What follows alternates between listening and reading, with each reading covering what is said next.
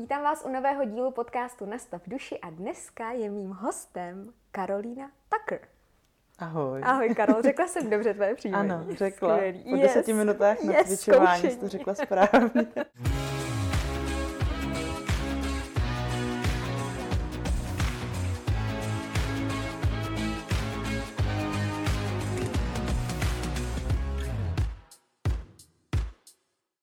Hele, já jsem si uh, připravovala tak, co o tobě říct, ale našla jsem moc hezkou definici, kterou si napsala ty sama na Instagramu. Tak jestli můžu, tak já ji Aha. přečtu.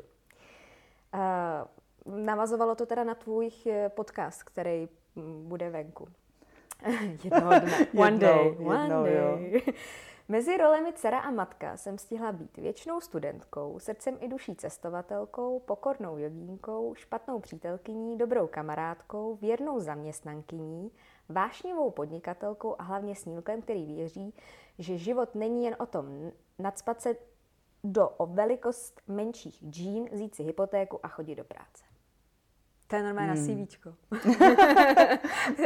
Za mě to Zaměstnáš mě.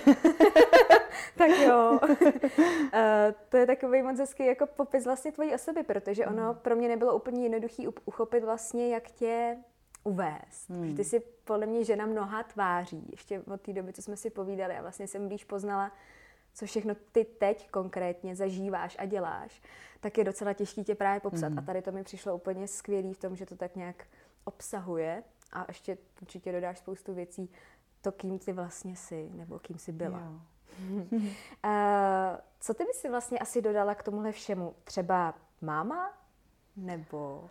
Máma, no určitě. To je asi teďka jako největší a nejaktuálnější role, se kterou žiju. A mně přijde, že se každý den měním. Mně jako přijde, že tady tohle může být tak pět měsíců, čtyři Mhm. měsíce, co to tam je na tom Instagramu.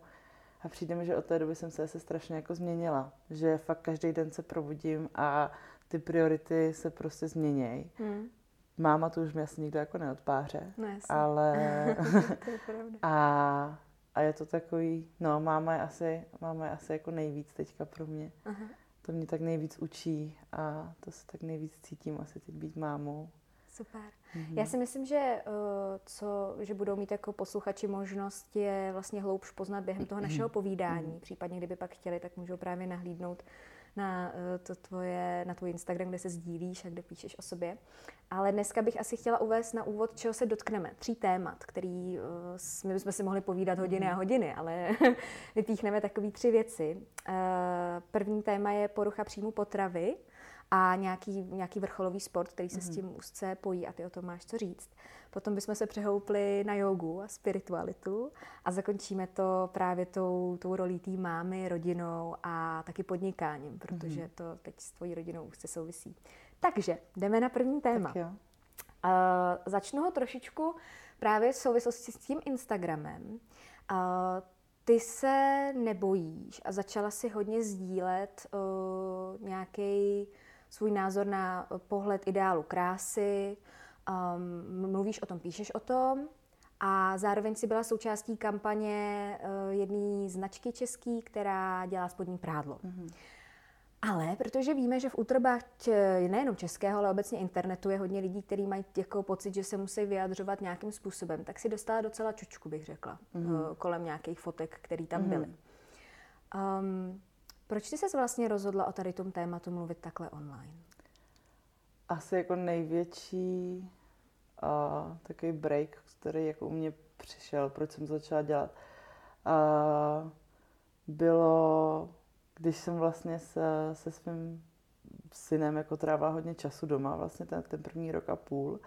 A to těhotenství vůbec a potom to mateřství jako ve mně otvíralo spoustu, spoustu věcí, jako různých traumat a otázek a pochyb, že jo, a jsem dostatečná máma a dělám to dobře a mlíko nebo kojení nosit nebo vozit. A teďka, kdo není matka nebo rodič, tak to se omlouvám, ale podle mě to nemůže nikdo nikdy pochopit, protože to je jak ve všem. Když se něco rozhodneš dělat, tak se najde díky internetu v dnešní době a sociálním sítím milion lidí, kteří ti řeknou, že to děláš špatně. A nebo si, jak si jenom myslí, že bys to měla jako dělat. A vlastně uh, já si docela stojím za svýma názorama a uh, jako sama pro sebe a jako málo kdo mě podle mě jako dokáže uh, prove wrong, jako mm-hmm. že by mhm. mi prostě řekl, mm-hmm. vyvrátit. převrátil, tak mm-hmm. vyvrátit ten názor. A já právě, když jsem uh, byla doma, tak ten první půl rok vlastně uh, se tady těchto věcí jako vyrolilo strašně moc. A my jsme se rozhodli jít prostě s manželem určitou cestou. Ta cesta je úplně trošku uh, jiná, než je v Čechách obvykle. A co se týče jako toho těhotenství, porodu a potom hlavně té výchovy toho dítěte. A setkali jsme se se spoustu kritiky. No a to ve mně právě otevřelo tady těch spoustu otázek. A já jsem uh, se vlastně dostala do toho bodu, kdy jsem si říkala, uh, a co budeme teda dělat, až třeba půjde do školky a do školy a takhle. A najednou jsem zjistila, že já jsem prostě řekla větu třeba Brandovi, říkám, já nechci, aby šel do školy, prostě já mu to nemů, jako nemůžeme mu to udělat, prostě pojďme ho vychovávat jako doma, pojďme mm-hmm. pro... A on říkal, jako to jsme se shodli, ale proč jsi jako kvůli tomu tak hysterická, že jo? A najednou jsem zjistila, že ty věci, které se mi prostě děly v té škole a, a potom třeba i v těch sportech, tak jsem pořád nespracovala. I když jsem si myslela, jak už to mám na háku, jak všechny ty lidi už mám dávno zpracovaný a ty situace. A najednou jsem zjistila, že to tak prostě není, no, že, uh, že jsem to jenom prostě tak jako docela hodně potlačila, hlavně abych se o tom nikdy nemusela už hlavně s nikým bavit. A dostala jsem se vlastně do bodu, kdy jsem si říkala, jaký by to bylo, když bych vyrůstala a měla třeba ten internet a na tom internetu se podívala na nějaký to, jako nějakou tu role model, že jo, kterou mm. bych měla a řekla si, jako je to v pohodě být větší, nebo je v pohodě být trošku víc šílenější, mm. hlučná, jiná, mm. jakákoliv. A myslím si, že dneska si kaž, už skoro každý dokáže na internetu najít někoho, kdo jim tady tuhle jistotu dá, že to jako je v pohodě a že jednoho dne budeš, budeš prostě OK a, a dojdeš tam. No a tak jsem ten jako Instagram začala trošku dělat podle sebe. Mm-hmm. Přestala jsem řešit uh, filtry, přestala jsem řešit nějaký jako setting Instagramový, mm-hmm. jak uspět na Instagramu a takhle. A začala jsem být prostě real a hlavně k sama k sobě asi. Takže jsem to tak zkusila a ono se to, ono se to chytlo a docela dost lidí jako mi na to právě pořád je víc těch uh, lidí, kteří mi na to dávají dobré reakce, který mi píšou, než těch hejtrů. A to mm. si myslím, že uh, to ti asi jako dokazuje, že něco je teda správně. Hmm. Že jsem si říkala, kdybych tam dala tu fotku prostě, kde jsem třeba polonahá vlastně pro to spodní prádlo a jeden člověk by mi napsal, že prostě mu to pomohlo nějak, tak jsem si říkala, že to asi hmm. za, to, za to bude stát, no. Super. Já si myslím, že se k tomuhle ještě potom blíž dostaneme vlastně v návaznosti na právě ty poruchy příjmu potravy a tak, takže to určitě ještě rozeberem. Hmm. Ale já bych se teď právě chtěla podívat asi na ten začátek, kdy ty už si zmínila, že si nacházela, že máš pořád nějaký strašáky nebo jako v situaci, ve kterých mm-hmm. se mhm. chováš podobně, jako si třeba se chovala v tom sportu, nebo si to mm-hmm. měla převzatý. Uh, jaký vlastně bylo prostředí uh, vrcholového sportu a konkrétně teda v tvém případě mm-hmm. vrcholového volejbalu? Možná klidně mm-hmm. i přibliž jak dlouho si ho hrála a pak mm-hmm. vlastně popsat vůbec, jaký to tam bylo. Já jsem se narodila do uh, volejbalové rodiny, mm-hmm. jako úplně. U nás je volejbalista úplně každý. A vlastně začala jsem trénovat v nějakých 6-7 letech jako pomaličku, že taky ty přípravky klasický, atletika, plavání a všechny ty doplňkové sporty. No a vlastně jsem fakt vyrůstala jako s tím balonem v ruce a neuvěřitelně jsem to milovala a pořád fakt jako miluji míčové sporty a volejbal hlavně.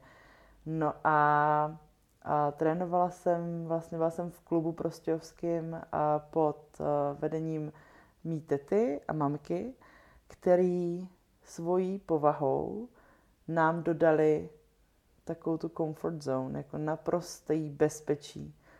Byli tvrdí, byli uh, prostě, jako nebylo to úplný lážo plážo, ale tím, jaký oni, oni jsou a oni byli, tak nám dost, jako fakt dodali naprostý pocit bezpečí toho, že je v pohodě, že máš větší zadek, že jsi, je v pohodě. My jsme byli takový tým jako pár holek, my jsme neměli žádný klub 50, 100 lidí, my jsme byli mm. fakt klub o asi 10-12 holek, ať nikomu nekřivdím a, a bylo to skvělé, protože jedna byla malá, druhá vysoká, hubená, prostě uh, Pelmel všeho. Přesně prostě. tak, no. A, a bylo to skvělé, že vlastně oni k nám i tak přistupovali a vlastně obě dvě uh, nás trénovali tím, že našli v nás ten potenciál, který máme. Jsi malá, tlustá, fajn, budeš libero, budeš prostě, a vytrénovali nás na příjmy, jo, vysoký vytrénovali na to, na to, že si s tím prostě tak hráli, že uh, nás ani jako, ani jednou jsem se u nich pod jejich vedením necítila, že bych nebyla dostatek, mm. že bych se mnou bylo něco jako špatně.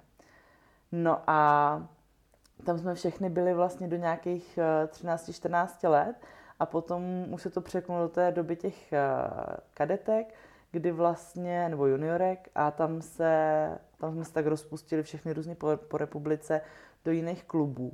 A já jsem se dostala do Brna, do jednoho klubu v Brně a tam jako nastala ta tvrdá realita toho vrcholového sportu, kterou já jsem do té doby nepoznala. Ne z té strany té fyzické náročnosti, ale z té psychické hmm. jako strany, protože uh, najednou se s náma začali bavit prostě jak s dospělejma lidma.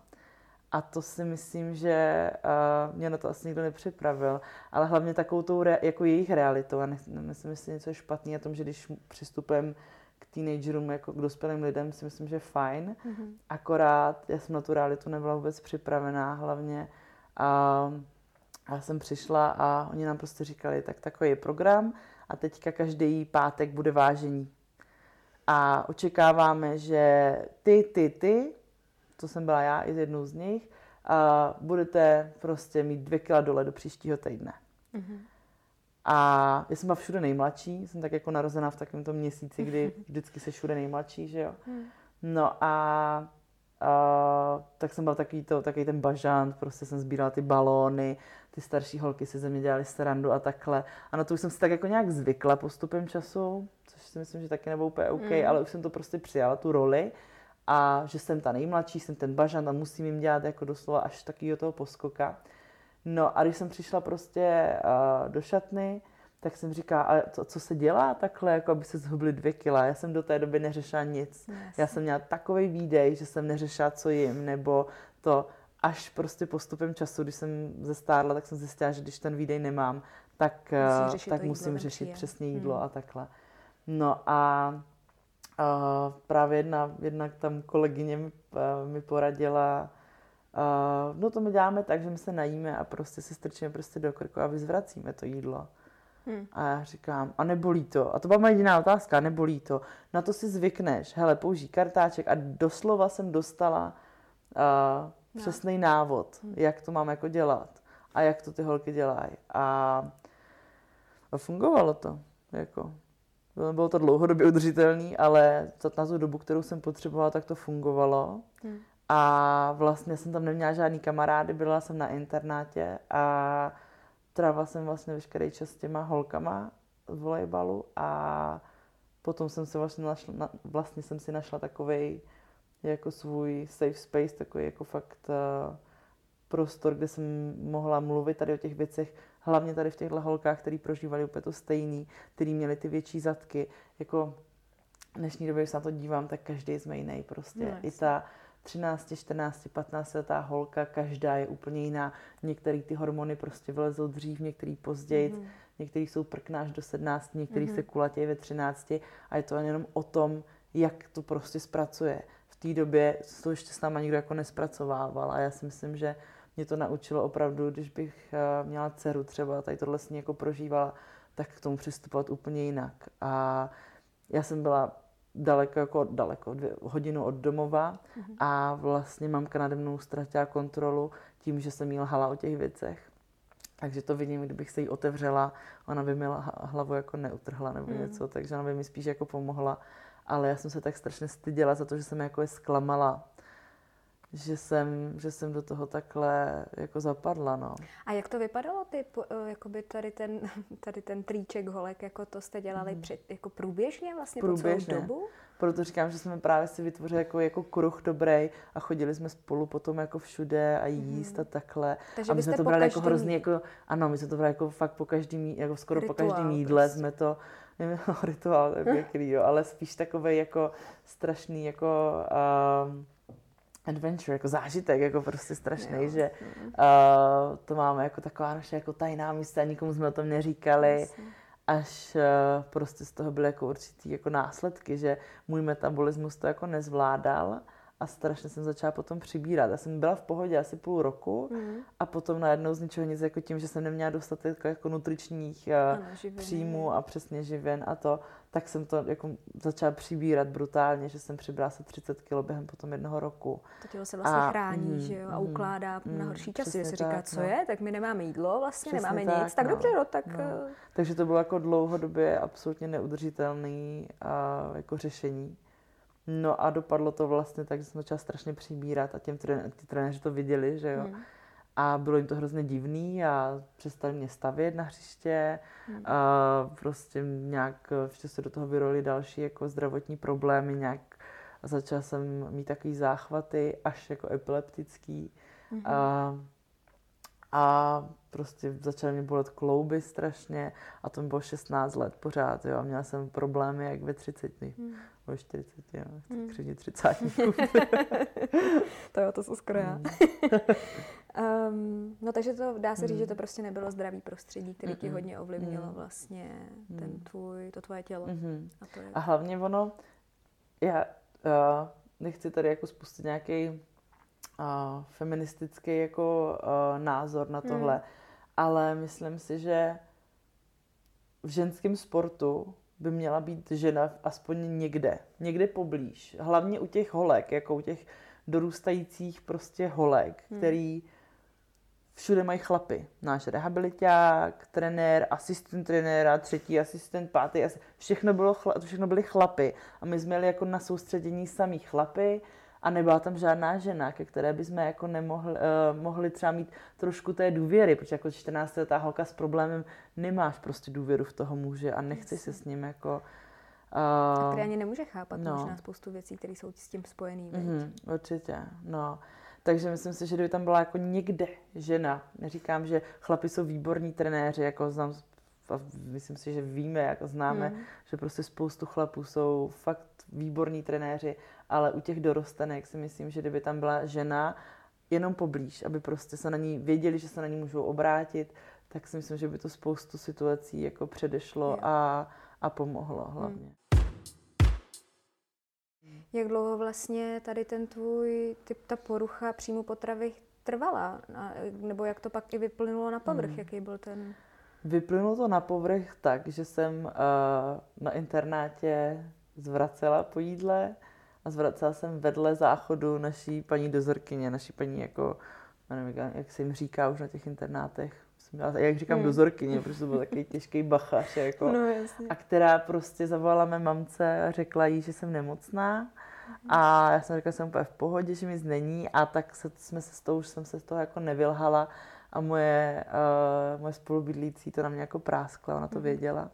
Takže, uh, což jsem jí teďka za to jako docela vděčná, že to tak jako vyplynulo, no. A, a, a pak vlastně ten spát už byl rychlej, že už jsem potom vlastně do léčebny a, a už vlastně to následovalo jako tak uh, tři roky intenzivního jako uzdravování a myslím si, že pořádně jsem se uzdravila až v těhotenství, mm-hmm. že to jako trvalo a mám takový pocit, že porucha příjmu potravy, jak se tak na sebe jako koukám a už se znám, tak uh, asi jako podle mě, já hrozně chci, abych jako dokázala říct slova, je, jsem vyléčená nebo je to mm. vylečitelná jako nemoc. Ale mám takový pocit, že to je fakt jako věc, kterou asi budu mít celý život v hlavě. Myslím, že když je člověk vyléčený z poruch příjmu potravy, tak uh, nemusí řešit jako jídlo. Mm. A já to furt řeším. Mm. Ne, ne vždycky jako 90% fakt neřeším a užívám si prostě jako života, ale jsou dny, kdy to prostě řeším, jsou dny, kdy nechci jíst před cizíma lidma, ani před rodinou, jsou dny, kdy prostě přijdu z posilovny a hrozně řeším, jestli si dát, nedát, jestli kolik jsem, jsem si vypla hodinky, ale kolik jsem spálila kalorií, jestli si můžu vůbec dát, jako jasně, jasně. a takhle. A, a když jsi vyléčená, když jsi zdravý člověk, tak si myslím, že tady tyhle myšlenky jako nemáš. Hmm. No. Hmm. Ale, ale dlouho se mi dařilo po tom porodu a v těhotenství to jako neřešit, tak tam jsem si to užívala hodně, no. A to je hezký. Ono je pak hrozně ještě těžký podle mě být, uh, žít v dnešní době, kdy jakýkoliv vlastně že jakýkoliv úspěch člověka je přisuzován anebo i posuzován vlastně na základě vzhledu. Mm-hmm.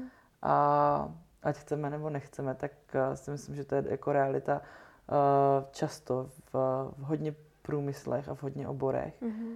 A je pak strašně těžký jako vypadat takhle, jak vypadám já, prostě mít ty kila navíc, ale ví, vím, že proto teď jako dělám maximum, ale ze zdravotních důvodů, který jsem si přivodila právě tímhle, tak jako není možný prostě zhubnout. A je pak někomu strašně těžké jako vysvětlovat, že a mm-hmm. to jako, no. že jsem jako vyléčená. A to je právě to, jako kdybych měla 60 kilo, což si nikdy mít nebudu, tak a měla bych tady tyhle myšlenky, a co jako znám, mám kamarádky, kterým prostě, který jsou fakt uh, jak lund a, a řeknou ti jako, ne, to já nemůžu, já to, a mají ten nezdravý vztah s tím jídlem prostě mm. pořád, jo, mm. a, a ono to pak je jenom jedno, no. Mm.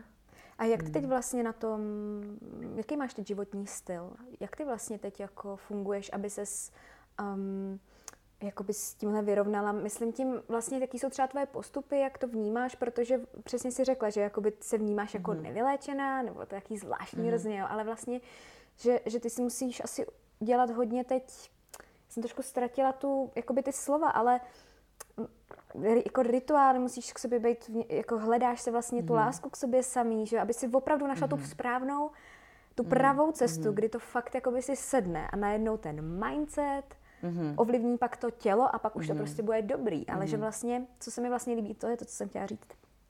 Že ty na to nejdeš rychle. Mně přijde, že ty na to jdeš takovou krásnou, tou, no krásnou, takovou tou vlastně hnusnou cestou, kterou mm. lidi nemají rádi. Oni berou vždycky zkratky a rychlý. Tu pomalou, no. No, mm. ale mně přijde, že ty právě říkáš, hele ne, prostě já teď jakoby pracuji na sobě, mm. dávám si ten čas mm. a tu lásku mm. a ono to jakoby přijde. Mm. Což mě přijde strašně super. No já jsem to už posledních deset let zkoušela rychle a ono to nešlo. Takže jo, rychlé diety takže, prostě nefungují. A to prostě jako nefunguje. A ani rychlej mindset jako nefunguje. No, jasně, jo. Jasně. Jakože dieta, co ti udělá dieta? Zhubneš? Buď přibereš, nepřibereš, ale zhubneš nějak rychle, ale ta hlava se ti tam jako nedostane. Mm, Já jsem před eh, porodem, vlastně, když jsem se odstěhovala do Indie, tak jsem zhubla první tři, čtyři měsíce v Indii, jsem zhubla skoro 20, 30, 35 kilo, 30 kilo, mm-hmm. tak nějak. A moje máma přijela vlastně mě navštívit a říká, že ty jsi, jako to by to tak sluší, ty máš zase jako takový ten, tu jiskru v těch očích a to. A já jsem, uh, jako, tak jsem jí to odkejvala a je strašně těžký, jako já jsem se v té hlavě, já jsem se tak neviděla. Mm-hmm. A já jsem s tím žila asi s tím úbytkem vlastně do těhotenství, což bylo asi zhruba půl roku, tři čtvrtě roku. Mm-hmm. A, a pak jsem otěhotněla, začala jsem zase nabírat, že jo, mm-hmm. tak to je mhm. taková asi tak, taky jiná mm-hmm. kapitola tady u tohohle. Ale a já jsem prostě říkala, to je pro mě hrozně těžké, že všichni říkají, jak mi to hrozně sluší. A já jsem prostě pořád vidím jako obrovská. Já se pořád vidím jako ta 150 kilová mm-hmm. uh, prostě holka a i když jsem měla jako o velikosti, třeba o pět velikostí menší gatě, tak prostě jsem se furt viděla strašně velká, jsem se hmm. podívala do zrcadla. Takže a to jako prostě jediný, kde jsem se podívala a viděla jsem ten rozdíl, tak bylo na fotkách, a, mm-hmm. ale v té hlavě to prostě jako nebylo. Mm. Což je strašně zvláštní. Jako, a ne, nemám na to žádný vysvětlení a nemám na to ani žádný trik. A to je právě to, kdy si myslím, že ta hlava musí jít jako s tím, mm. s tím taky. Jsi dotkla teď eh, Indie, tak přeskočíme mm. do ní, protože mě se moc líbí a souvisí to i krásně s vlastně už s tím Instagramem a s tím, mm. že mhm. ukazuješ prostě cvičíme, jasně, chcem být prostě fit, chcem se cítit dobře ve svém mm. těle, tak prostě máš super fotky, ne, ne, prostě se s tím necrcáš, to se mi mm. strašně líbí a uh, dodáváš energii těm lidem, který právě třeba, a věřím, že to spousta lidí musí mít v sobě, že nejdou na jogovou lekci, protože mají ty kila navíc, necítí se dobře mezi těma lidma, říkají si, ty to je hrozně nepříjemný, ne, mi tady koukají prostě. Mm-hmm. A ty nazdar, tak přece když chci být jakoby, se cítit ve svém těle no. dobře, chci být prostě uh, vyrovnaná, uklidněná, tak si jdu mm. zacvičit jogu. No, no, a jdu prostě teď s tělem a tělíčkem, který mám, tak tady mm. ho máte. a nazdar, no. čus, že jo. A jak ty se do Indie dostala? Jak jsi se dostala do Indie? No, a jak jsi, jako, a jak jsi se dostala k Joze? Jo. Uh, já nevím, jsem to říkala už někde, ale uh, taky ten vtipný, jako ta vtipná. Chceš vtipnou nebo dlouhou? Ale oboj, to můžeš propojit. Tak, uh, tak já udělám vtipně dlouhou. jo. Uh, tak jako vtipně a reálně dlouhá verze je ta, že uh, jsem byla šíleně zamilovaná do svého prvního přítele, který byl můj první jaký ten velký přítel, že jsem ho dovezla, do, dovezla, uh, dovezla, jsem, dovezla jsem si ho, uh, i s medailí, no, takže dovezla jsem si ho domů a bydleli jsme spolu, měli jsme psa a všechno. A byla jsem šíleně zamilovaná. Až jsem přes tu šílenost neviděla, jak strašně toxický vztah jako žijeme. I z jeho strany, i z mé strany, jako tam byly obrovský, obrovský toxický uh, vzorce chování a Uh, já myslím, že nejsem s ním v kontaktu, ale myslím si, že i on uh, to teďka už jako vidí, že jsme opravdu dělali dobře, že jsme se jako rozešli. A on se se mnou rozešel teda první a já jsem v tu dobu uh, neměla nic, protože jsem uh, vlastně se tak jako všeho vzdala a chtěla jsem tam být pro něho, protože šel do nové práce a ještě do zahraničí, takže jsme odešli z bytu, ten jsme pronajali, prostě na roční smlouvu a nic jsem neměla, nastěhovala jsem se zpátky k mámě teda po tom, po tom rozchodu. A tak jsem jako truchlila, tak jsme se trošku ovínili s mámou a asi ve tři hodiny ráno říká, hele, přestaň mrčet, já už to nemůžu poslouchat a někam pojedem, jako a já říkám, tak pojedem na dovolenou a to. No a zrovna bylo v televizi, no jsme si pustili uh, jíst, meditovat a milovat. Miluju ten film, miluju. No a asi ve tři ráno nás napadl skvělý nápad, že pojedu do ašrámu a tam se z toho jako zpamatuju a bude všechno super. Dobrý tak koukám, že to máš tady na, na tom, na poličce. No, tak jsem si koupala letenku 8 dní později a mezi tím jsem si vyřídila víza a, a odjela jsem, no, odjela jsem. A já se jako směju, protože mi to vždycky přijde tak jako strašně jako vtipný, že spoustu lidí si jako vždycky v tom vidí to osvícení, jako jak se dostat do Indie, přes nějakou dobrovolnickou práci. Já říkám, ne, jenom si flašku vína, bukni si letenku, eat, pray, laugh, eat, pray, laugh a, jedem, no. Ale mě to přijde skvělý. No, to je...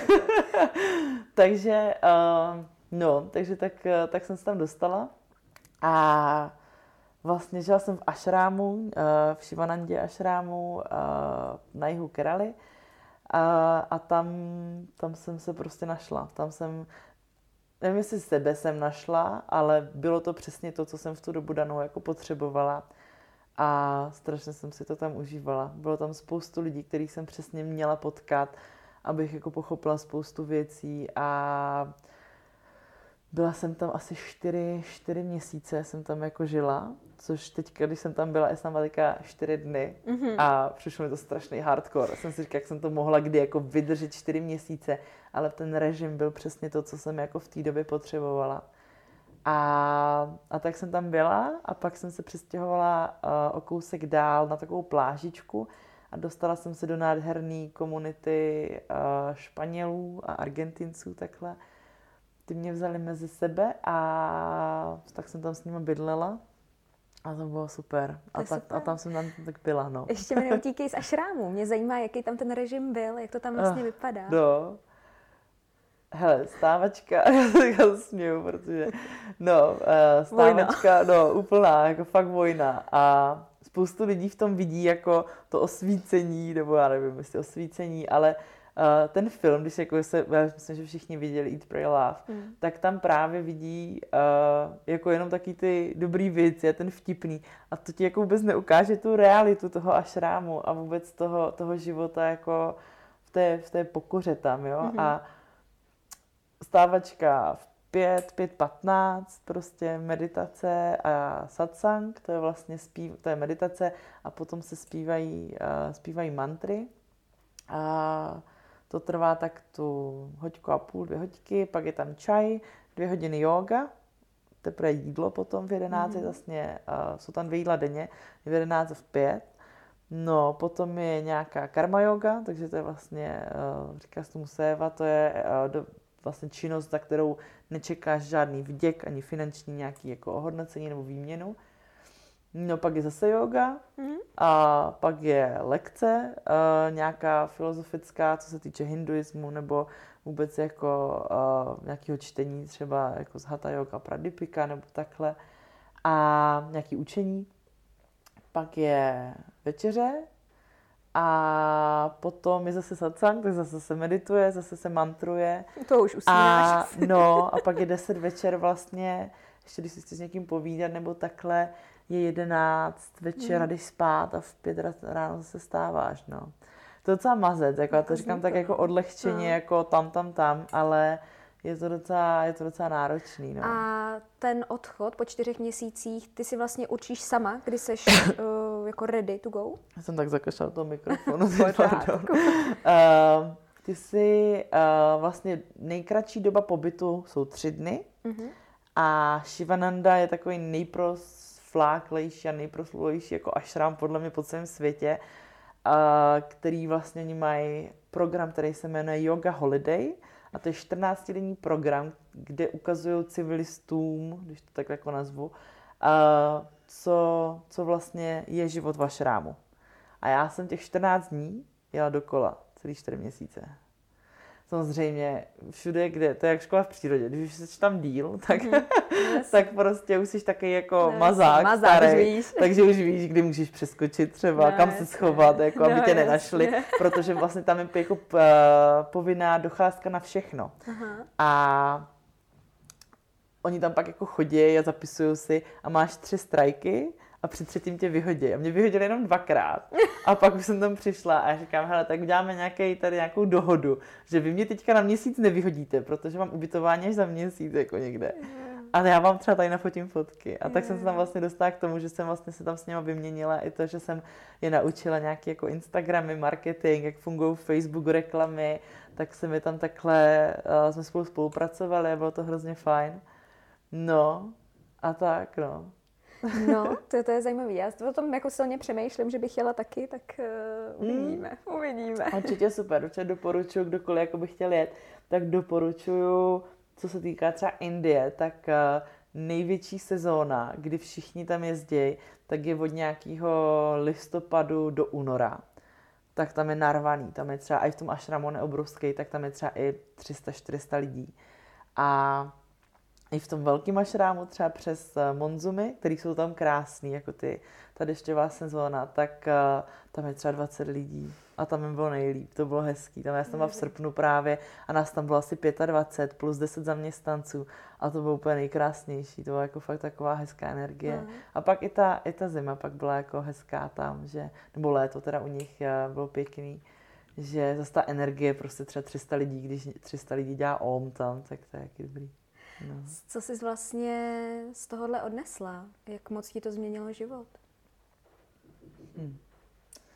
Naučila jsem se režim, co mm-hmm. jsem mhm. asi jako hodně postrádala právě od toho, od té doby, kdy jsem přestala hrát volejbal a, a nějak jsem šla jako sama za sebe do toho světa, tak jsem postrádala režim, tak to jsem se naučila a, a být sama se sebou. Hmm. Já jsem se strašně bála opuštění a, a samoty a hrozně jsem to prožívala. A to pro mě jako odjet sama na tak dlouho a hlavně spoustu lidí, já teďka trošku odbočím a vrátím se k tomu, mm-hmm. že spoustu lidí si myslí, že lidi v ašrámu jsou strašně osvícení, jak vidíme ve filmech, jak jako tam se najdou ty lásky, tam se prostě, tam to všechno jako docvakne do sebe. Ale jako jedna jediná věc, kterou jsem se naučila, je, že lidi, kteří jezdí do šrámu, tak mají strašně moc problémů, před kterými utíkají a pak akorát se serou navzájem, pardon teda, tak se akorát potom jako uh, fakt štvou navzájem ty lidi, hádají se tam, protože prostě Ashram, fakt tam jezdí jenom fuck up people, jako no. to, to je prostě... A to je aspoň dobrý, že v tom filmu tohle trošku bylo s tou Julie Roberts. Jo. Ona se tam totiž furt dohadovala jo, s tím, s tím druhým, no, tak ten byl hrozně iritující no, člověk, no, ale vlastně ano. aspoň trošku A přesně tam potkáš, já si myslím, že přesně i ta, i ta sorta lidí, který se tam střídali a já jsem se s něma potkávala a teď vlastně ty žiješ jako na pokoji, se čtyři, tam je 48 lidí vlastně v té jedné místnosti.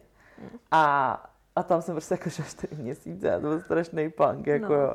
A, uh, a vůbec jako jenom to, někdo chrápe prostě, hmm. někdo jako, tak jako takový real talk, ale někdo chrápe, někdo strašně prdí a to. A teďka tu máš všechny ty lidi v té jedné místnosti tím, a každý má nad sebou ten jeden větřák prostě, tu svoji jako síťku na komáry a, a to je všechno. A teďka, a to, to, je, jako, to je všechno vlastně jako, a ty se teďka s tím musíš jako poprat, no. Hmm. A to je, to je mazec. A někdo chce si povídat na telefonu, někdo si chce číst, tak má světlo. A to je prostě tomuhle se přizpůsobit. Ta pokora, která z těch lidí to a ty hádky a všechno. A to jsou právě ty zkušenosti, které si tam jako musíš eh, odežít. A mě to trvalo docela dlouho, než jsem jako pochopila, že to je ta zkouška vlastně, ne to, že půjdu na dvě hodiny na jogu a pak půjdu na, ob, na oběd a Aha. naučím se jíst rukama. Jako, Aha. tady opravdická zkouška přichází jako mimo, mimo jak kdyby ten společný, jako ten prostor té jogy, Aha. že tam se vlastně naučíš potom tady tyhle věci, no. Hmm. Ty jsi zmínila hrozně hezkou věc, uh, že, že to není o těch láskách, že to je jako, no, ale paradoxně. To je výjimka, ale. paradoxně. Ty ses potom do Indie vrátila mm-hmm. a tam si potkala svého současného manžela. Ano.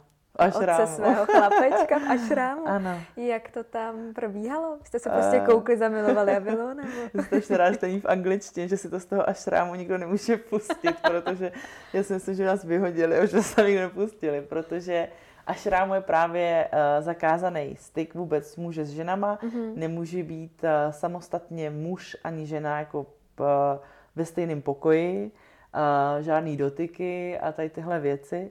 No a tak je to jako strašně jako vtipný, jo, lásky, to jsem tak naběhla. A já jsem se tam vlastně, jak říkáš, vrátila.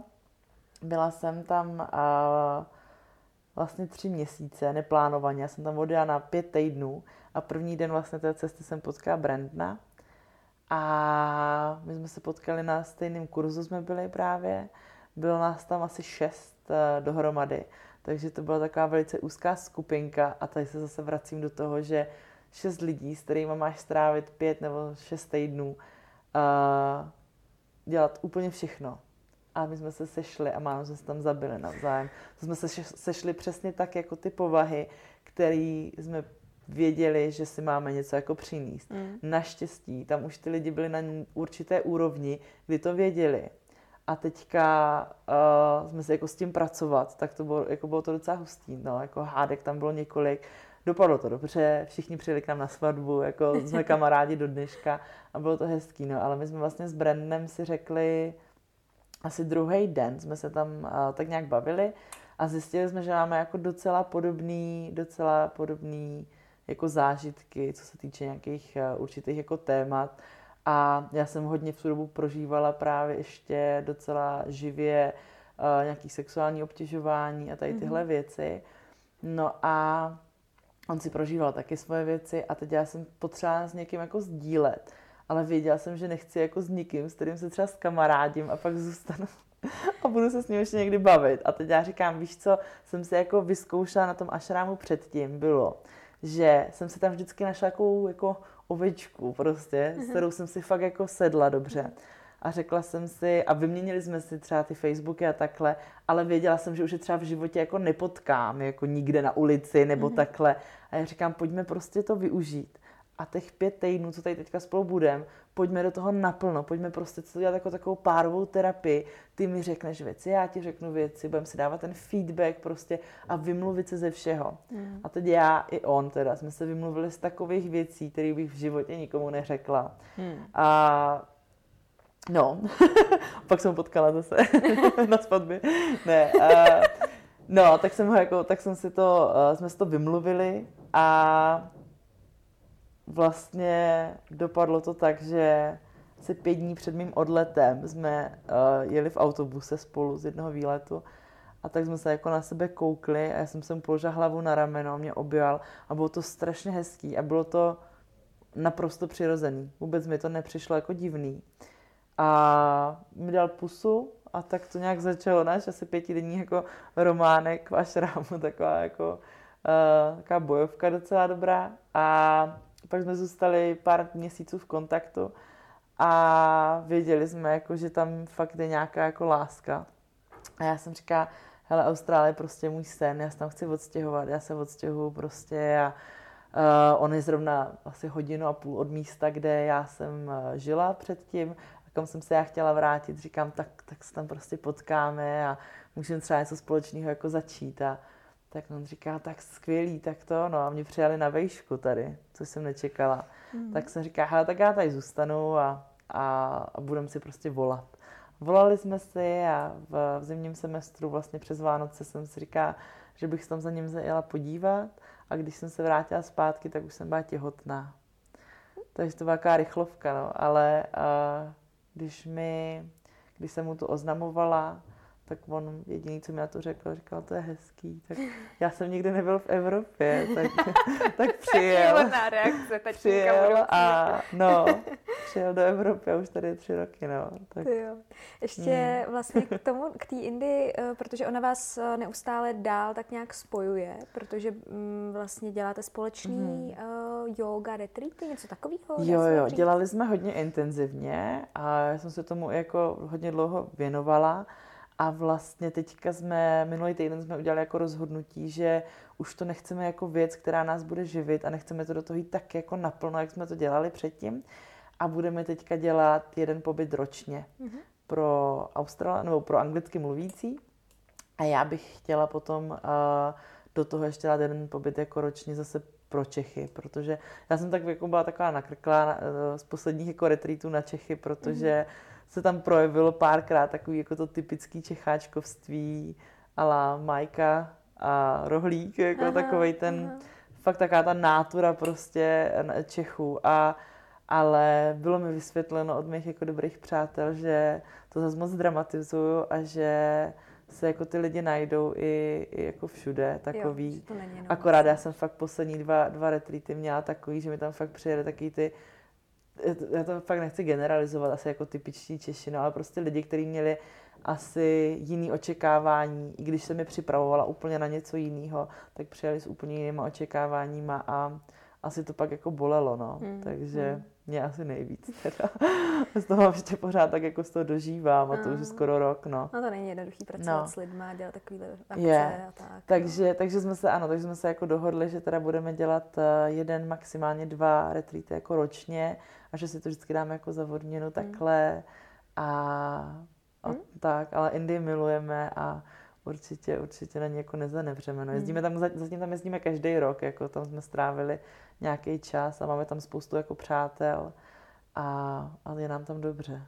A no. yoga je vlastně a asi bude pořád součástí tvýho života jako mm-hmm. intenzivně, je to mm-hmm. tak? Jo, Cvičíš určitě.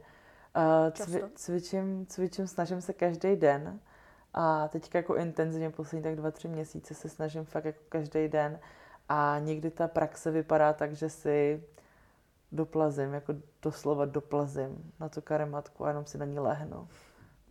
A jenom si třeba šeptám mantry. Uh-huh. A někdy to vypadá tak, že se zaseknu na hodině jako a vědu prostě hodinu furt uh, nějakou aštangu nebo něco uh-huh. a, a, a tak. Takže to hezky se to prolíná, jako to fyzi, ta fyzičnost s tím, s tou mentální stránkou vlastně. A to mě u toho baví, jako zatím asi neznám žádný jiný takový styl, který by byl i fyzický, i, i jako mentální. No. Box, ten je dobrý. Ten je jako, začala jsem teďka právě jako boxovat a je Fakt, to ta sranda. No. Mám slíbenou od Ježíška hrušku, že dostanu tady vedle postele, abych vždycky přišla z práce a mohla se vybít a, a to. tak počkej, k tvojí no. práci se ještě dostaneme, z čeho se potřebuješ vybít, ale ještě vlastně bych chtěla navázat na tu jogu. Uh, a vlastně asi in, pořád na tu Indii, uh, na to, co jsi odnesla za konkrétní třeba nový návyky. Protože věřím, že člověk změní mm-hmm. jasně nejenom mindset, uh, uvědomí si spoustu věcí, yoga mu otevře různý témata, začne cvičit, ale s ním se prostě mění vlastně celý životní styl. Mm. Jak třeba, co ty vlastně děláš v tom dni nebo mm. v měsíci jinak? Nad čím uvažuješ jinak a vlastně co se ti jako změnilo v té hlavě, jaký je ten přístup? Já si teď akorát musím vybavit, co jsem dělala předtím, protože už to je docela dlouho. Aha. A Myslím třeba, víš, takové no, ty rituály tak, různě. Jo, nebo... tak teďka já jsem si jako při, uh, představila asi třeba 7-8 let zpátky, jak jsem vstávala, nebo jako od rána, no, no. to jako došlo. Uh-huh. Uh, stávám brzo, stávám, uh, mám budík na 5.15, tak 3-4 dny v týdnu se mi podaří stát jako v 5.15, no. A stávám brzo, A každý, každý ráno se snažím, jako minimálně ty všední dny, jako to, to, to dodržuju, ale a dělám, a píšu si deníček, mm. takže si zapíšu tři, dny vdě, e, tři věci, za co jsem vděčná. To jsem se teďka naučila, to je tak půl roku zpátky a fakt to má, fakt to má dobrý výsledky. Nikdy jsem tomu jako moc tak mm. A protáhnu se, nebo si zacvičím teda jogu, takhle. A mantry, to je taková jako asi ta součást jako té praxe. Mm. To mě tak baví. Teďka jsem začala Wim Hofa mm-hmm. dělat intenzivně, už asi měsíc teda, jako teda praktikujem a teďka ranní sníh a mm-hmm. předtím to byla studená sprcha. No a to je to ráno. Mm-hmm. No a přestala jsem jíst u televize a u seriálu, u hudby a snažíme se jako jíst v naprostém klidu. Vědomě. A to je, mm. a to je asi ta, i jako to se stalo vlastně úplně na začátku, co, jaký ten vztah k tomu jídlu jako se teďka třeba hmm. vytvářím mm. a to je asi tohle, jako jíst vědomně prostě. Mm. A ono ti tam pak to na tom talíři třeba zbyde míň někdy, mm. než bys i čekal, když, uh, když vlastně jsi si jako vědomý toho, co vlastně jíš a, a nemáš tam různé distrakce té televize a takhle. Moje kamarádka uh, mm. dělá ve výživové vlastně firmě, jako mm-hmm. poradství, poradenství, ale oni jsou super parta, oni to mají taky takový krásně nahozený a oni právě u jídla, když jsem s nima jedla v té kanceláři, tak děkujou nejdřív. Mm-hmm. A říkají, je ahoj jídlo, tak co tady mám. A jako popíšou vlastně, co mm-hmm. jedí. A mě to přišlo úplně krásný, jako sice to nedělám, moc. ale vlastně jsem si uvědomila, to je vlastně super, protože ty, mm. ty, to, ty ten mozek jako mu dáš čas, aby si uvědomil, co vlastně všechno teď bude mhm. jíst, mm. to tělíčko a co jakoby vlastně teda přijímá mhm. a tím mm. víc má čas na to, jo, já jdu jíst a teď jakoby budu mít mm. plný ten žaludek, mm. protože když to naláduješ a mm, rychle to do sebe naházíš, no, no. tak ten mozek ani nestihne zareagovat, že, že mm. se najed, že jo? To je jasný, no. Že pak se přejíš vlastně, že zbytečně no, no. třeba. No. To je super, to je dobrý. No. Takže to, to je ta vděčnost hezký, zase. To je hrozně hezký, že se na to udělají čas. Aha. No. no. Ještě něco třeba, co, co ti jako mění, nebo co se ti změnilo? Mm.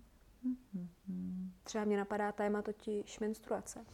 No, Ženství víš to, vlastně. ano, ano, to je ono, to jsme se vlastně o tom bavili, to bylo nedávno, kdy já jsem vlastně, uh, jako z těch zdravotních, jako asi zdravotní aspekty se mi jako hodně měnily, že teďka pořád mám jako zdravotní problémy, mám jich jako docela dost pořád, si myslím. Hmm. Uh, na to abych prohlásila, že jsem jako zdravý, spokojený člověk, ale uh, to bylo právě asi ta menstruace byla asi jako největší takový jako life changer, fakt jako takový životní prostě obrat, protože já jsem a, na základě vlastně té bulimie a těch poruchů při, příjmu potravy, tak jsem několik let ne, nemenstruovala. Já jsem třeba menstruaci jednou, dvakrát do roka a takhle to trvalo třeba od mých 16 let, jako hmm. do, třeba do 22.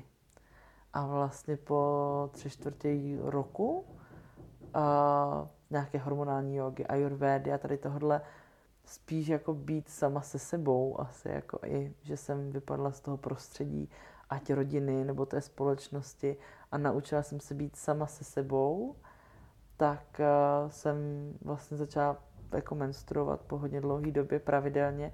No a pak tři měsíce na to jsem otěhotněla, no, takže ono...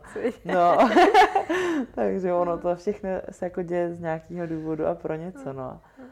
Takže, takže to je taky vtipný, no. Mm. Ale, ale to je asi takový jako největší, největší jako obrat, no, který uh-huh. tam jako nastal, uh-huh. zdravotní. Uh-huh že ty vlastně, co se mi, to je pak asi, když budou chtít ostatní se podívat ještě blíž přesně, co jako sdílíš a děláš, že máš i rituál uh, spojený s tou menstruací, mm-hmm. to znamená, že třeba spousta žen, uh, a já, já to jakoby nikomu vlastně neberu, ono je v dnešní době strašně těžký se zastavit a vlastně udělat si čas sama na sebe, dát si v ten den, kdy máš menstruaci nebo už to na tebe jde, tak prostě hold, my ženy máme jako mm-hmm. jakýsi cyklus a mm-hmm. chováme se nějak během měsíce, takže tady to je, je velká naše součást a společnost to nějak bere, mm-hmm. maminky, babičky ti to můžou nějak dokonce mm-hmm. i e, popsat s stylem Ježišmera, tak jsi to dostala, no to tě čekají věci. tak, Přitom no. je to Ježišmarja, co by za to mm-hmm. spousta dneska žen vlastně dalo mít tu mm-hmm. menstruaci a být těhotný a tak.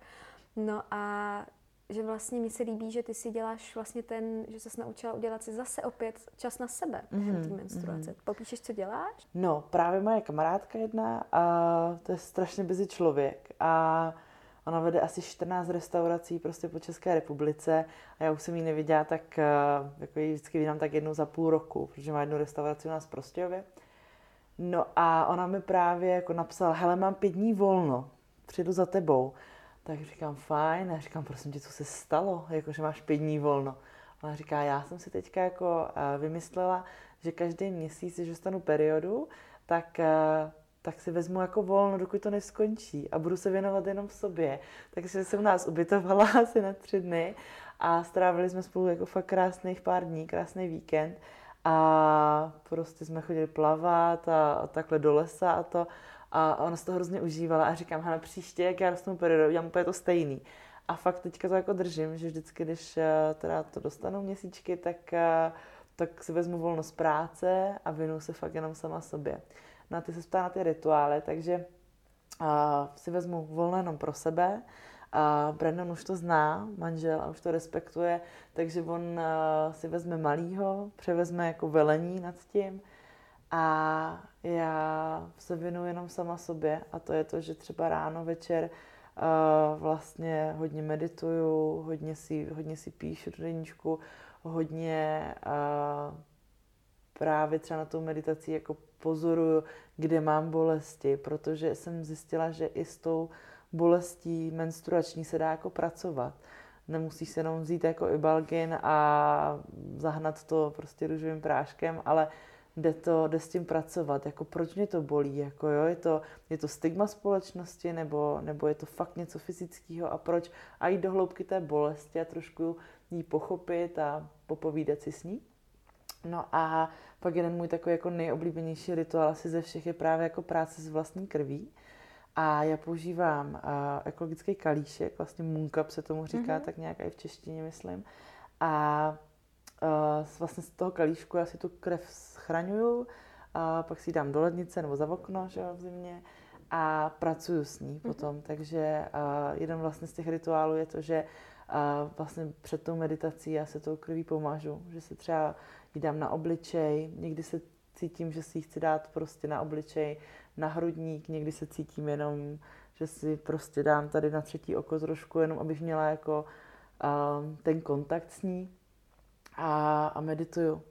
Je to za prvé, je to teda výborná maska, protože jsou na internetu jsou normálně uh, jako masky z krve vlastně, jako, že normálně koupíš jako krev a musíš si snídat masku. No jasně, to, to normálně v Koreji to prodávají. Když si vygooglíte jako okay. blood masks, okay. tak vám vědou dvě varianty a to je jedna, jak strašně jako nechutný to je, co holky v dnešní době jako dělají. A druhá právě ta uh, varianta tady tohle uh-huh. jako korejských masek. No a uh, tak vlastně to výborná jako maska, že fakt uh-huh. jako tě pročistí a to. A je to uh, za druhé vlastně to ten kontakt jako s tou přírodou. A mně to přijde i v dnešní době, kdy prostě já žiju úplně takový rozpolcený život jako mezi biznisem a sama sebou a rodinou a, a furt chci být jako ta víla prostě, co je v lese, tak je to takovej, takovej pro mě jako rychlej setback jako do toho, že já si to dám a já se najednou cítím prostě naprosto uzemněná, naprosto sama se sebou, přijatelná a poprvé, když jsem to udělala, tak jsem se cítila úplně neuvěřitelně posilněně. Mm-hmm. Já jsem najednou cítila jako v sílu, jak kdyby šla prostě úplně odkořené z celé ženské linie a normálně mm-hmm. jsem fakt cítila úplně neuvěřitelně silně, jak nikdy ještě předtím. A takže to je takový napojení. A nebo potom a vlastně, když té krve jako je víc, že jo, a tak uh, třeba s ní zalívám kitky. To hodně dělají, jo. to znám kamarádky, které to dělají. No, takže s ní právě zalívám kitky. Jednou jsem i zkoušela jako s ní malovat, že spoustu jako umělkyní to třeba po, jako používá k tomu. To jsem se třeba to úplně jako nenaladila, mm. protože nejsem úplně jako umělecký až tak jako kreativní typ tady na tohle, takže asi jsem tam neměla takový ten pocit, co tam mají ty umělci v tom. Uh, takže to spíš pro mě bylo takový jako plácání se.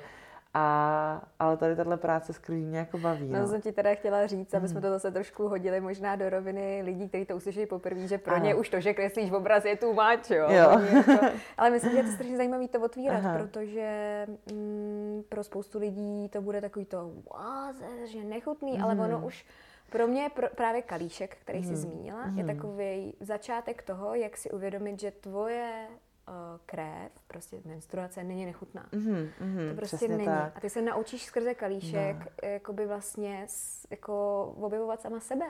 Přesně. Objevovat tu krev mm, a, a mm. ne se toho jako štítit. A mě vlastně vadí i takový ty komentáře typu Jo, jasně, takže je prostě reklama na uh, krev uh, v tom, vlastně všude, vlastně vem si, že v každém seriálu je nějaká krev, někomu lezou někde střeva, je to šílený, všude aha, je to vidět. Aha. A potom najednou je reklama na periodu, na nějaký vložky nebo na hmm. něco. A tam teda se nesmí používat modrý, červená krev. To musí být modrý. A z perioda není modrá. No prostě, jako vás. kde to jsme. Takže když se teď udělala reklama nějaká, no. tak se to hrozně jako rozebíralo, že použili normální jako krev, možná, jo. nebo tu barvu mm, a jako mm. hrozný hala. Říkám, mm. děláte si srandu. Mm. Buďte rádi za menstruaci a za to, že tady díky mm. tomu jste, kde, mm. jako kam jsme se to dostali, víš, že lidi mm. jako mm. říkají, fuj, to je nechutný. No. A, to je, a tady v tomhle podle mě uh, se jako vyrůstali asi všichni. No, v tom, že to jo. musíme jako skrývat. Jo. Já když jsem dostala jako první měsíčky, tak jsem je dostala na základce v nějaké sedmé třídě, tuším. A když jsem to dostala a přišla jsem do té třídy a vlastně jsem to řekla té učitelce, Ježíš, to nemůžeš takhle říkat nahlas. Domů? A, no, přesně, a poslala mě domů prostě, doma jsme to oslavili, prostě mamka, si pamatuju, a i táta prostě za mnou přišel a obejmul mě a že jsme to měli takový jako hezký, to že hezký. jsme si to doma udělali pěkný, máma si se mnou hned sedla, probrala to se mnou všechno, dala mi právě kalíšek, jako k mé první periodě, což jako je wow. skvělý, že já jsem ho teda nepoužívala, Aha. musím říct, že a, mě to hodně bolelo. Aha a já si myslím, že tam, tam asi to už je jako jiná potom jako konverzace jako dál, ale uh, bolelo mi to jako hodně uh, ze začátku, takže uh, myslím si, že to asi spíš jako až po prvním styku bych mm-hmm, asi doporučovala tady mm-hmm. tohle.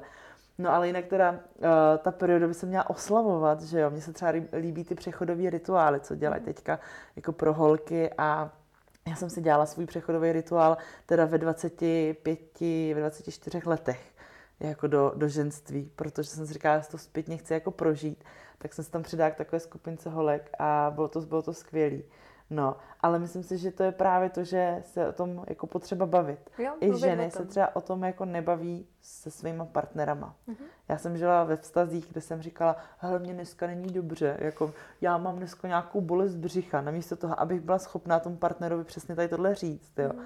A já třeba mám, mám hrozný štěstí, že prostě mám muže, s kterým se tady o těch věcech můžu jako bavit uh, naprosto otevřeně a on mě za to neodsoudí, ale naopak právě mě tady v tomhle jako podporuje a, a, možná a nějak zajímá, to, že přesně tak vlastně... a zajímá se o to, jo. Mm. On třeba jako říkal, představ si, že třeba některý ty chlapy, který mají tady tohle jako oh, perioda mm. a to jako jednou budou otcové. Mm. Jako co řeknou těm svým ženám, že jo. Že se to mají stydět, mají to mm. schovávat a Myslím si, že je skvělý takový ten movement, co se děje prostě na Instagramu teďka s různýma reklamama na vložky a takhle, že ty influenceři se do toho jako uh, prostě nějak uh, zaobírají a jdou tady těch témat a baví se o tom, baví se o kalíšku nebo o různých jako dalších alternativách, jako o houby a podobně, mm-hmm. o menstruačních kalhotkách a je to skvělé, že to jde i na ty sociální sítě, tady tyhle věci, protože je to potřeba se prostě o tom bavit.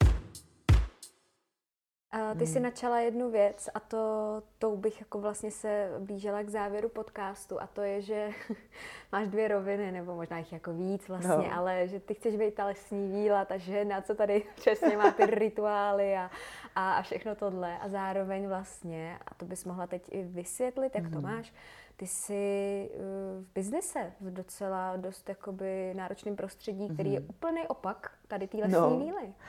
A Co děláš teď? Nebo jak to teď máš a jak se teďka, k tomu dostala? No, teďka pracuji jako výkonná ředitelka nestátního zdravotnického zařízení v Prostějově. A je to, je to vtipný, jak to jako tak popisuješ, tak tak jako poslouchám, protože já jsem v dnešní době jako neznám nikoho, kdo by uh, měl PR třeba jako své osoby postavený na tom, že uh, business uh, prostě žralok a do toho je ještě lesní víla. No. A proto vlastně i na začátku, uh, když se mě ptala, jako proč jsem s tím vyšla tady s těma věcma, tak já jsem říkala, já chci být prostě viděna za to, co jsem a za to, kdo jsem a, a teď teprve se jako s tím bojuju, že vlastně spoustu lidí to o mě neví. A i ty vlastně, když jsme se poprvé potkali, no. tak ty jsi vlastně říká, a co vlastně jako děláš, jako učíš jogu nebo to? No. A já, no hele, to já vlastně jako nedělám, to já jenom takhle se prezentuju na sociálních sítích, protože to je takový ten můj koníček, prostě ty rituály a tady tenhle život, jako té víly někde na pláži a to, to je skvělý a fakt je to jako obrovská část mého života, ale uh, taky obrovská část momentálně mého života je prostě biznis a, a je, je to prostě v mužském prostředí a, a snažím se prostě tam jako prodat sama sebe a já jsem s tím začala teďka bojovat, jestli na těch sociálních sítích to třeba říkat, tady tyhle mm. věci protože se mi třeba... Myslíš tím tady ty všechny ty rituály a ty dost ano, pro někoho tak, třeba wow. Tak. Mm-hmm. A mně se to právě stalo u Kristýnky z Okousek blíž. Vlastně to, když jsme natáčeli, tak já jsem tu pozici měla třeba dva, tři měsíce. Takže mhm. jsem říká, hele, asi se pojďme o tom jako nebavit. Já si ještě nejsem úplně v těch jako kramflicích tam, protože jsem předtím pracovala jako uh, eh, HR a to. Takže tady tohle jako ředitelování pro mě bylo docela jako nový. A uh, když ten podcast vyšel, tak měl docela dost jako ohlasů z mým okolí, pozitivních. Až jednoho dne přišla jedna jako paní zaměstnankyně, která mi to řekla, že to slyšela a že jí to přijde jako strašně zajímavý. A já jsem si najednou řekla, ty vogo, jako my tam mám 50, 55 lidí, co když to slyšeli, co když teďka jako já budu pro ně zranitelná, já budu pro ně jako člověk, že jo, a teď jsem se hrozně vylekala jako na tom, že já si, uh, já si furt hledám, kdo jsem v tom business světě. Já samozřejmě všichni známe taky to ďábelností Pradu, že jo, Jasně. ale Anna Vintur a to. A já vždycky říkám svýmu business alter ego, vždycky říkám Fallon Carrington, jako z, z dynastie, protože to mi přijde jako úplně skvělý, jako takový, jako mám k ní hrozně blízko. A přijde mi to jako právě vtipný, že já se tam furt jako nemůžu najít. Hmm. Jestli chci být jako ta, jako ta hrozně přísná jako šéfka, já když se snažím být přísná, tak stejně skončím u toho, že jsem prostě jako lidský člověk. A, a tak teď se to jako naučím nějak a nastává ta doba, kdy se to jako fakt učím přijímat, že jako nemusíme, nemusíme být všichni jako uh, zlí šéfové, ale že právě chci být jako fair, chci být lidská a to a chci mít i tady tuhle stránku, hmm. protože prostě jsem to já. To PR hledisko je potom jako jiný asi a myslím si, že to ještě se hodně vyvine, protože přece jenom tahle, uh, tahle jako situace je pro mě nová, zřejmě jako trvá zhruba tři čtvrtě roku, že jo, takže to je asi takový pořád mm. jako proces, který se jako vyvíjí a asi se ještě dlouho vyvíjet bude, no. Jasně. Super. Uh, já bych to asi takhle uzavřela, protože mm. já mhm. vím, že ty nejseš v mým podcastu naposledy. My máme neskutečně moc témat, se který bychom, bychom měli jít ven a který bys měla sdílet. Takže já ti přeju, ať nacházíš balans mezi lesní vílou a business ženou. Ať tam, najdeš, eh, ať tam najdeš rovinu, ať eh, teď v rodinný situaci ve všem je ti krásně, ať je to dobrý, ať to všechno zvládáš, na to máš hodně sil, ať ti k tomu pomáhají tvoje rituály a nesmírně moc ti děkuju za to sdílení upřímný, za to, že prostě se snažíš být sama sebou a to všechno pouštíš ven a tím se ten svět prostě uklidňuje a není tak v takovém stresu, že má něco být. Přitom stačíme, hmm. když jsme všichni dobrý. Být jo, dobrý, jak vždycky říkám, s holkama, být dobrá. tak děkuji moc, že jste Já tady taky moc děkuji, Veronko, fakt, bylo to hrozně krásný. Já jsem strašně ráda, že jsme na sebe tak jako narazili. To jo, to A i tak omylem v lese. jsem taky moc hezký. ráda. Jo, tak moc děkuji. Děkuji vám za poslech, doufám, že se vám eh, ten díl podcastu líbil. Pokud ano, budu moc ráda za hodnocení, sledování a odběr podcastu. No a na závěr bych chtěla poděkovat Bonami za to, že mi pomohli vybavit mé podcast video a vytvořit tak příjemné zázemí pro hosty. Vám všem ještě jednou děkuji za poslech a slyšíme se brzy u dalšího dílu podcastu Nastav duši.